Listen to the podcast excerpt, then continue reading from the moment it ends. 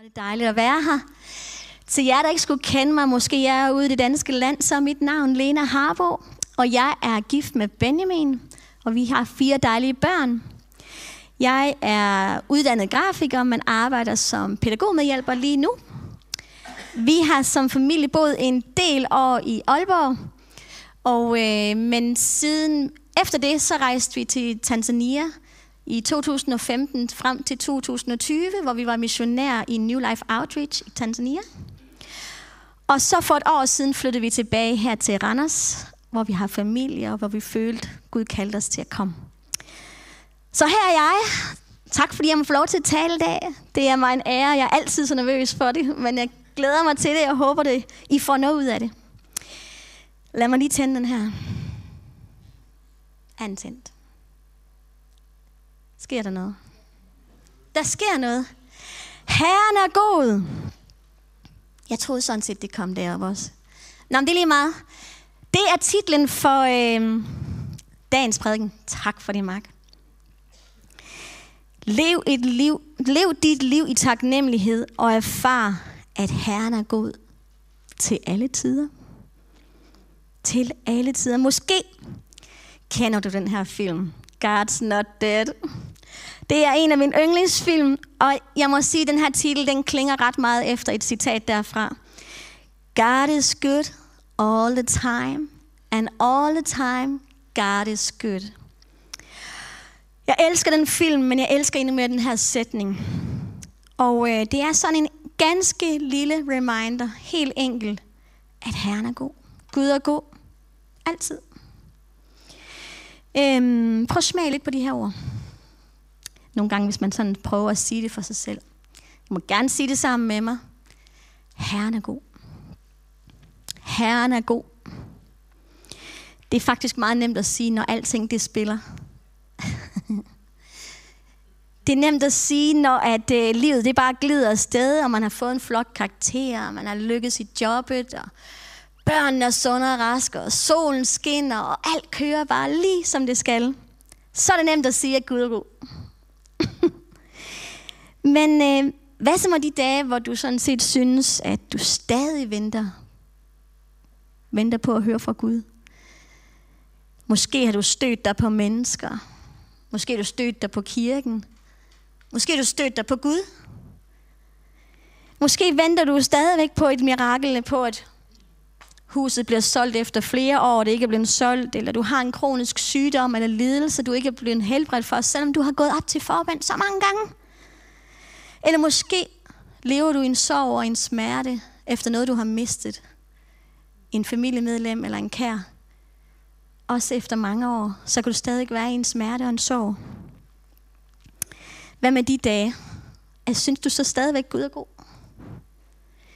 Eller de dage, hvor du synes, at alle andre får deres mirakler. Men du må stadigvæk vente, lide og pines og plages. Sådan tror jeg faktisk, mange har det. Man kan godt gå og være lidt misundelig på de andre. For de har jo fået deres mirakel. Men jeg har måske ikke fået mit mirakel. Måske føler vi ikke altid, at Herren er god på os på de dage. Men der står faktisk i Bibelen, at Herren er god til alle tider. Og måske har vi sat Gud på afstand, og vi ikke har ladet ham komme helt tæt på. Men Gud han ønsker faktisk i dag, lige nu, at komme tæt på dig. At du skal mærke ham igen. At du skal bygge relation med ham igen i dag. Det er aldrig for sent. Vi får sikkert også en ny dag igen i morgen. Men hvis ikke vi får en ny dag igen i morgen, så grib det i dag. Gud han vil dig virkelig gerne. Også i dag. Han vil gerne, at vi prioriterer ham. Også når vi synes, det er svært. Han vil gerne, at vi mærker ham som en trøstendes far. En, der også har omsorg og kærlighed til ham. Til, han har kærlighed til os. Også når det er svært. Men også når det er godt. Han ønsker at komme helt tæt til. Jeg ved, at øh, vi alle sammen oplever prøvelser og trængsler. Det har jeg simpelthen erfaret, jo ældre jeg er blevet. Og hvis ikke du har oplevet det endnu, så noget, der virkelig, virkelig gør ondt. Nej, så er jeg virkelig, det er, I'm sorry to say. Men jeg tror simpelthen, vi alle sammen bliver ramt af det. Før eller siden. Og det er selvfølgelig ikke sådan en helt vildt stor opmundring. Men jeg tror det. Men prøv at høre, Gud han er der alligevel. For der stod, han er der til alle tider. Nu skal jeg lige bladre her. Jeg har sådan en rigtig kliché-tegning her. Ja, måske har I set den før. Yes! Er der nogen, der har set den tegning før? Ja, okay, godt. Men hvis ikke du har, så kan du se den her. Der. Altså min plan, hvis jeg gerne vil i mål, så har jeg sådan en forventning om, at tingene skal bare køre lige ud af landevejen, så når jeg i mål. Men altså Guds plan, vi skal nok stadigvæk nå i mål. Men han har det med at lave nogle udsving hen ad vejen. Sådan nogle ting, vi faktisk gerne vil have været for uden. Hallo Gud, hvorfor? Hvorfor skal vi pines og plages og gennem trængsler og alt muligt? Det skal vi, fordi han gerne vil mærke, at vi drager nær til ham. Sådan er livet. Det ville næsten også være kedeligt, hvis det bare hele var sus og dus. så tror jeg i hvert fald, vi vil glemme Gud. Så tror jeg, vi vil tage ting meget mere for givet. Jeg tager lige en sluk vand.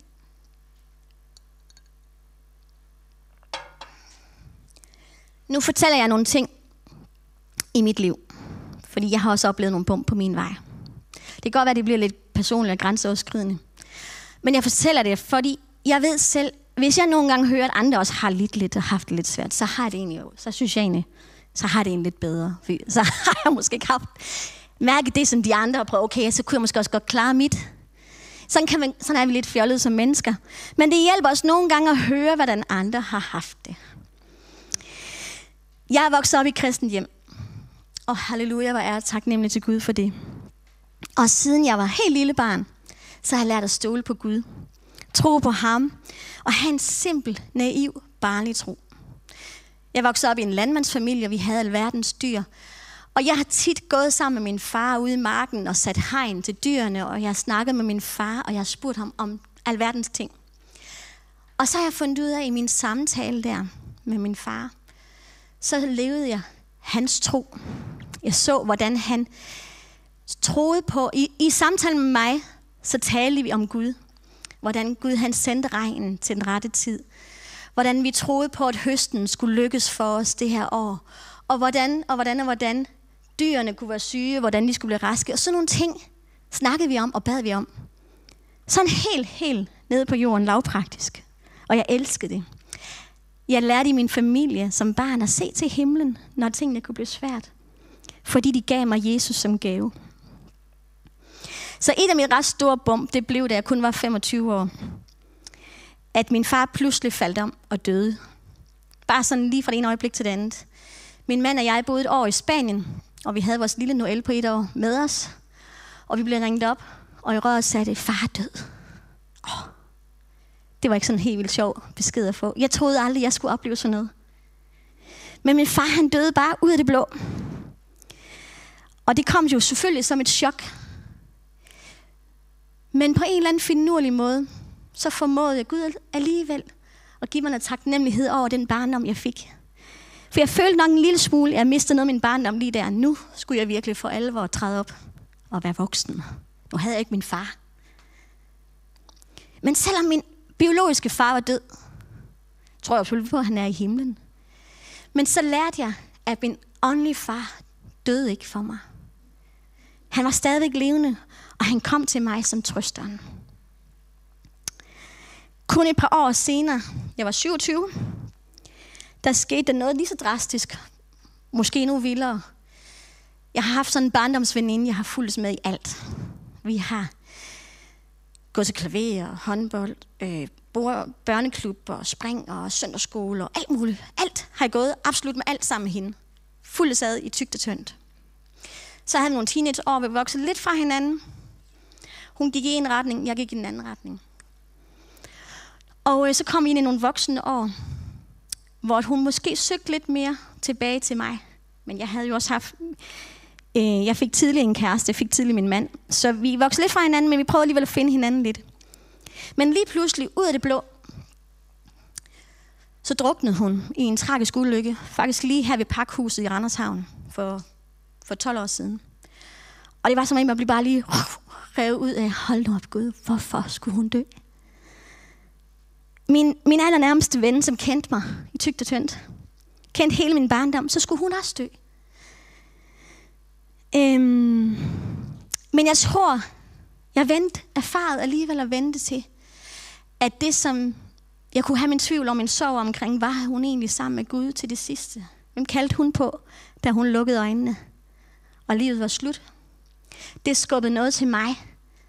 Det gjorde, at jeg fik så endnu mere. Jeg tror, jeg har følt sig helt som lille, at jeg kaldet til at tjene Gud, og kaldet til at prædike om ham.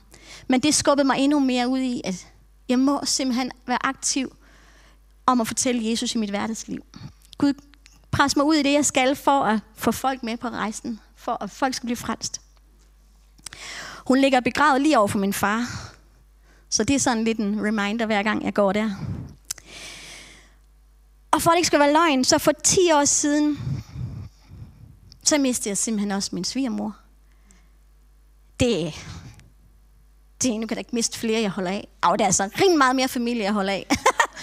så Gud bevarer mig. Men jeg kom ind i familien, ind i min mands familie, allerede som 15-årig efterskolekæreste, og på den måde fik jeg simpelthen foræren en helt ny familie. Jeg fik lov til at være en datter i huset, og en søster til hans søskende, og jeg blev bare betragtet som et, endnu familie, et familiemedlem, som blev opdraget på os der. på godt og ondt. Kun på en, på en god måde. Øhm, men da hun så bare lige med meget kort tids sygdom øh, blev reddet væk fra os. Hun fik en, en, en tumor i hjernen. Og øh, det var ganske forfærdeligt.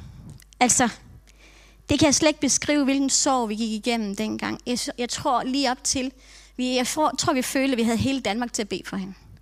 Og vi bad og bad, og jeg kom i sådan en, vi kom i sådan en karismatisk kirke, og vi bad også selvom, og selvom hun var død. Så, så beder vi, vi tror og håber, hun overlever det her. Og vi skal se et mirakel, hun rejser sig. Og det gjorde hun ikke. Jeg havde troet, jeg fik mit mirakel der. Og jeg havde nok følt lidt, at Gud han svigtede mig. Fordi jeg gav jo alt, hvad jeg havde. Alt, hvad jeg havde. Og så fik jeg det ikke. Men jeg mistede ikke troen, men jeg holdt Gud på afstand. Det, er, det troede jeg egentlig ikke. Det opdagede jeg ikke før et halvt år efter, hvor vi sad til sådan en alliance bede ude i Aalborg, der har man en stort tværkirkeligt net, kirkenetværk. Og vi sad i den her Betania Kirke, hvor kirken var propfyldt med mennesker. Og så midt i det hele, så havde vi sådan to minutters øh, stillhed, hvor vi skulle være helt stille. Siden forsamling, helt stille. Kig op. Hov. Kig op. Jeg har jo lært fra lille, jeg skulle se op. Kig op til Gud. Så kiggede jeg op. Og så opdagede jeg, at Gud han kiggede ned på mig. Det følte jeg i min ånd. Jeg følte, at Gud han ønskede at komme nær til mig igen. Det helt vildt specielle, det var, det var sådan et forsoningstema, vi havde. Og hvad jeg ikke vidste, det var, at jeg måtte bede, om und, øh, bede Gud undskyld, fordi jeg havde taget ham på afstand. Der var noget, der var brudt inde i mig. Men Gud, han kom og helede mig lige der. Han fyldte mig op med glæde igen. I de to minutter, hvor jeg lukkede al larm ude, alle mine egne tanker ude, så fik jeg et møde med Gud. Det var så stort. Og det var som om den byrde, den tyngde, den svigt, og den sorg, og den smerte, den kunne jeg lade slippe. Tak Gud. Hun er et langt bedre sted. Det her, det lærer jeg noget af. Du har hørt min bøn.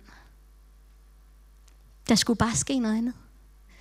Men tak, fordi du vil mig og komme til mig som trøsteren i mit liv. Det blev så stærkt for mig. Og jeg havde længtes efter, jeg opdagede en længsel efter at komme nærmere Gud igen og få ham ind, helt ind under huden. Kom her ind igen. Der vil Gud gerne være. Hvorfor fortæller jeg alt det her? Det er fordi, jeg tror, der sidder nogen her, som holder Gud på afstand. Men tag lige og brug et par øjeblikke og kig op. Og mærk, at Gud han gerne vil dig.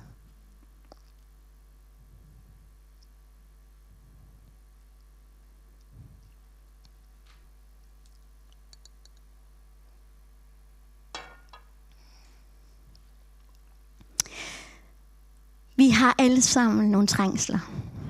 Vi får alle sammen nogle bump. Altså, det er jo meget logisk. Vi skal alle sammen miste nogen omkring os, det ved vi. Men hvordan takler vi det? For vi skal jo dø på et tidspunkt. Men trængsler kan jo også være andre ting end døden. Og øh, det er ikke, fordi mine trængsler er større end dine. Men måske kan det hjælpe dig, at jeg fortæller. Og jeg må indrømme, at jeg havde nok ikke regnet med, at lille danske Lena, jeg er jo ikke nogen flygtning, eller fra et krig, et land i krig, men jeg skulle lære og erfare, at jeg må stikke af fra mit hjem. Forlade mit hjem. Rejse uden alle mine ting. Uden at vide, om jeg nogensinde kom tilbage til mit hjem. Det prøvede jeg for et år siden. Øh, alt, hvad vi ejede, det lod vi bag os. Og så sagde vi til Gud, vi har tillid til dig. Vi har tillid til, at du bærer os. For vi har oplevet så mange vilde mirakler i vores liv, også i Tanzania. Og når man øh, først sætter sig ud der, går ud på vandet, så kan man bare mærke, Gud er med en. så hvis ikke du mærker det, så prøv at gå ud på vandet. Der kan det rimelig storm ret meget. Men sidste sommer i juli måned, præcis for et år siden, der fik jeg lov til at stå her. Også med dig, Michael. Du er min sikre havn her. Ej, du gør mig sikker her. Ej, det er du ikke. Men altså lidt derhen af. Jeg har, jeg har min sikre havn derhjemme, min mand. Ej. Øhm, men der fik jeg lov til at prædike her og fortælle om de her ting, vi har oplevet. At vi var blevet kastet hjem. Øh, vi har arbejdet i Tanzania, vi var missionærer, og vi tjente Gud, og vi fik lov til alle mulige spændende ting. Og pludselig kom corona, og vi troede bestemt ikke, ah skidt med corona, det er ikke for os, og det er i Tanzania, og der er ikke nogen, der mærker noget dernede. Men lige pludselig fra det ene øjeblik til det andet, så lukkede borders, så lukkede grænser, og så kunne man ikke rejse hjem. Nu er det sådan, at min mand, han, han lider af en kronisk lungetændelse, og han har nogle andre, altså vi, vi havde nogle udfordringer på vores vej, som gjorde, at vi var simpelthen nødt til at tage hjem. Der var ikke nogen forsikring, der kunne dække os, hvis vi blev syge i Tanzania, hvor der måske til 70 millioner mennesker kun var én respirator. Det, det tænkte vi, det er jo nok alligevel, det ville nok alligevel være lidt vildt, hvis vi skulle havne i sådan en forfærdelig situation. Så vi tænkte, vi må tage hjem. Udenrigsministeriet kaldte os hjem, og vores organisation kaldte os hjem, og vi rejste hjem. Velvidende, at hvis vi faktisk ingenting havde herhjemme, da vi rejste ud fem år forinden, der var vi jo så dejlige unge og frimodige, og tænkte, vi, ej, vi sælger huset, vi giver alle vores ting væk, og vi, øh, vi sælger det og på lossepladsen. Men ting. det, var, vi, det har jo lige ingen værdi, fordi vi levede bare sådan en genbrugsnød. Men når man så pludselig står hjemme tilbage og tænker, åh, oh, hvor er alle vores ting hen? vores hjem var jo i Tanzania, det er der, vi havde vores seng og vores møbler og vores legesager og vores alt muligt. Alt havde vi dernede. Vi havde bygget et hjem op og et liv op dernede med vores børn. Men øh, herhjemme i Danmark, der havde vi ikke nogen seng. Vi havde ikke noget tøj, vi havde ikke noget legetøj. Vi havde ingen bil. Vi havde ikke noget hus, vi havde ikke noget arbejde, vi havde ingenting. Vi troede, vi ingenting havde, når vi kom hjem. Men vi havde alligevel i flyet hjem sådan en fred og tillid til Gud om, jamen det sørger Gud jo nok for. Det sørger han jo nok for. Vi havde ikke engang pengene til billetterne, der kostede pludselig envejs 65.000 fordi vi pludselig skulle hjem inden for en halv time. Der købte vi en billet hjem, ud af døren, ud af vagten. For vi vidste ikke, om det kunne rejse næste dag. Hvem har lige 65.000 til, til, fly, til seks flybilletter? Bare sådan lige spontant. Jeg ved ikke, Gud han har et eller andet med, at det spontant skal ske over vores liv. Jeg gad egentlig godt, det ikke lige var sådan. Men bortset fra det, vi ved ikke, hvad der venter sig i morgen til vores liv, men vi må bare vide, at vi må leve i taknemmelighed og tillid til, at Gud har omsorg for os. Ind i menigheden her samles der penge ind, og bare siger tusind tak for det, som I gav. Folk kommer og gav tøj til os, legetøj til os, fodboldbord til børnene. Nogle gav os en bil. Vi fik husly. Vi boede hos John og Myrta fem måneder. Vi, vi var helt isoleret langt ude på landet i Dalby nede, det er langt ude. Og øh, et fantastisk hus, de har. og der fik vi lov til at finde fred og ro og mærke, at Gud omsluttede os. Og han elskede os. Han ville os. Og efter nogle måneder fandt vi ud af, at vi ville blive i Danmark af forskellige årsager. Og vi lever faktisk i dag. Tænk så, jeg står her et år efter og kan vidne, bevidne, at Herren er god. Herren er god. Amen. Vi overlevede et år med rigtig mange bump på vores vej. Og det lyder som et mirakel. Det var det i hvert fald for mig. Og vi har faktisk fået et arbejde. Jeg havde måske sådan en lille mindre øh, identitetskrise lige ved at komme hjem, for jeg tænkte, nu er jeg jo grafiker vel verden. Jeg troede, at når man kommer hjem som missionær, så vil Gud sikkert bruge det som et eller andet springbræt til et eller andet stort for Guds rige. Men jeg må så lige rykke nogle brækker rundt i mit eget hoved og tænke, okay, Guds rige er også blandt de mindste. Nu arbejder jeg som pædagogmedhjælper med de helt bitte små, hvor jeg er faktisk bare glad for det. For det giver mig en ro. Det, det ved jeg, det kan jeg nok finde ud af. Jeg har det i hvert fald selv prøvet med fire børn. Og, øh, og jeg har sådan fred i det. Og det giver sådan ro og overskud til, at jeg også kan være for mine egne børn og sikre, at de kommer godt i veje. Og hvor er det godt. Nu skal I lige høre her. Der er lidt bibelvers. Jeg må hellere lige få et bibelvers med. Kommer den? Eller er den gået i det vale? Mark, du kan måske hjælpe mig. Der var den. Nu skal I høre her. Salmons bog, kapitel 34, står der. Jeg søgte Herren, og han svarede mig. Han befriede mig fra al min frygt.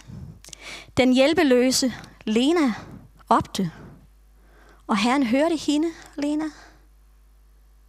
Jeg følte mig godt nok hjælpeløs indimellem. Han frelste hende, Lena, og alle hendes trængsler. Jeg har i den grad oplevet trængsler. Herrens engle lejede sig omkring dem, familien Harbo, der frygter ham og udfrier dem. Står det lidt anderledes i Bibelen? Der står ikke mit navn, men hvis du prøver at putte dit eget navn ind i, så bliver ordene lidt mere levende. Smag og se, at Herren er god. Lykkelig den mand og kvinde, der søger hans tilflugt. Smag og se, at Herren er god. Jeg slog det der tilflugt op. Jeg tror godt nok lige, det var noget for mig. Det betyder en person, et sted eller fænomen, som man opsøger for at få styrke, trøst eller beskyttelse. Eller tage ophold på et sted hos en person, og i det her tilfælde, så er det Gud, vi taler om, for at få trøst, undgå noget ubehageligt, eller for at være i fred for dem, der forfølger en. Der var en sygdom, corona, der forfulgte os. Der gjorde, vi jo nødt til at tage hjem. Det kunne være alt muligt andet. Men smag og se, at Herren er god. Lykkelig den mand, kvinde, dig eller mig, der søger tilflugt hos ham. Det står der i Bibelen. Herren er god, vi skal søge tilflugt hos ham. Der står ikke, at han kun er for os en gang imellem. Eller det første er, når han har tid til at hjælpe os i vores trængsler. Nej, det er til alle tider. Så står der lige et andet sted. I Hebræerbrevet kapitel 4, vers 16. Lad os derfor frimodigt træde frem for Guds trone, for han vil i sin nåde og barmhjertighed komme til os til hjælp i rette tid. Jeg tror ikke, jeg er den eneste, der godt gad at vide Guds timing. Den der med hans timing mellem verden. Kunne du ikke lige fortælle os en gang mellem på klokslættet, hvad er det, vi skal gå igennem, Gud? Man tror ikke, Moses han havde det lidt på samme måde. Ej, han er sådan en god historie at trække frem. Fordi han gik i 40 år. Hvem gider lige vente i 40 år på at få deres mirakel? Ikke mig, Gud. Det var lige, jeg gider ikke vente i 40 år. Men det kan da godt være, at jeg skal det. Det ved jeg da ikke. Så nu har et hus, der skal sælges, og det skal, den skal vælte i 40 år. Det går nok lang tid. Men da Moses og israelitterne vandrede rundt i ørkenen, så gav Gud dem noget at spise hver dag. Til de og jeg, der var på familieleje, det ved jeg ikke, om der var så mange der herinde. I sidste weekend, der var på familieleje, der fortalte Charlotte om det her. Det, det mindede mig lidt om det, jeg vil sige i dag at hver morgen så samlede de nok til dagens forbrug. Gud gav dem mad hver dag. Men han, han gav ikke dem mad til dagen i morgen. Han gav dem kun til dagen i dag. Og netop fordi han gjorde det, var for, at du skulle, han ønskede os at komme til Gud i dag. Det er lidt det samme med Moses og israelitterne. Gud han tvang, det ved jeg ikke. Men han, de gjorde i hvert fald sådan, at de hver dag skulle komme til Gud. og det tror de var rimelig træt af. Så det blev måske også lidt irriterende hver eneste dag, skulle komme til Gud. Men det er mega godt at komme til Gud hver eneste dag, for han vil gerne, at vi drager nær til ham. Og det er lidt ligesom at få en fred, når vi drager nær til Gud. Hvis han gav os fred til hele livet på én gang, så ville vi sikkert falde i den her fælde, der fortalte os, at vi ikke længere havde brug for Gud. Hvis vi fik alt, hvad vi behøvede at trænge til hele tiden, så glemmer vi jo alt om Gud. Men han har rent faktisk ønsket, at vi skal behøve ham hvert eneste minut. Så kom til ham hver dag med et taknemmeligt sind. Kom til ham hver dag. Også midt i vores værste trængsler. Få dig forsonet med Gud, så han sådan kan komme helt ind i hjertet igen. For han har ikke glemt dig. Han er ikke død. God's not dead. Han er ikke død. Men han lever, og han vil dig. Og jeg ved ikke, om det her det er noget, du kan bruge til noget. Om det er sådan en klichéprædiken. Men for mig er det noget, jeg har brug for at vide hver eneste dag. Fordi jeg oplever ting, der er svære hele tiden. Også selvom jeg måske ser glad ud en gang imellem. Men så kan, så kan man godt gemme noget inde bagved. Nu har jeg nyblottet mig i mit liv her. Men øh, jeg vil bare sige, at Herren har ikke glemt dig. Og han vil dig hver eneste dag. Og han er din far, som elsker dig. Der har lige det sidste bibelvers her til at slutte af på. Der står her i Filipperbrevet, kapitel 4, vers 6-7. Så vær ikke bekymret for noget, men bring i alle forhold jeres ønsker frem for Gud. I bøn og påkaldelse med tak. Og Guds fred, som overgår al forstand, vil bevare jeres hjerte og tanker i Kristus Jesus. Amen. Amen. Halleluja. Herren er god. Hvis du mærker, at det her var noget, Gud talte til dig i dit liv, og du mærker, at du har brug for at få ny, på ny og drage nær ham, og få sagt undskyld, måske til Gud, men måske også til mennesker omkring dig, så lige herover kan man gå op til forbøn og blive bedt for. Følger du med ude på, på streaming, så er der telefonnummerne kommer op, og tøv ikke med at ringe til det. Det er aldrig for sent. Prøv at vi ved ikke, hvad der sker med dagen i morgen.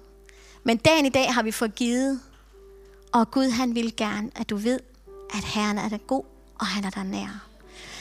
Så træk herop, hvis du har brug for forbøn, og ellers bare vær, mærk og lyt til, hvad Gud han har at sige til dig i dag. Amen.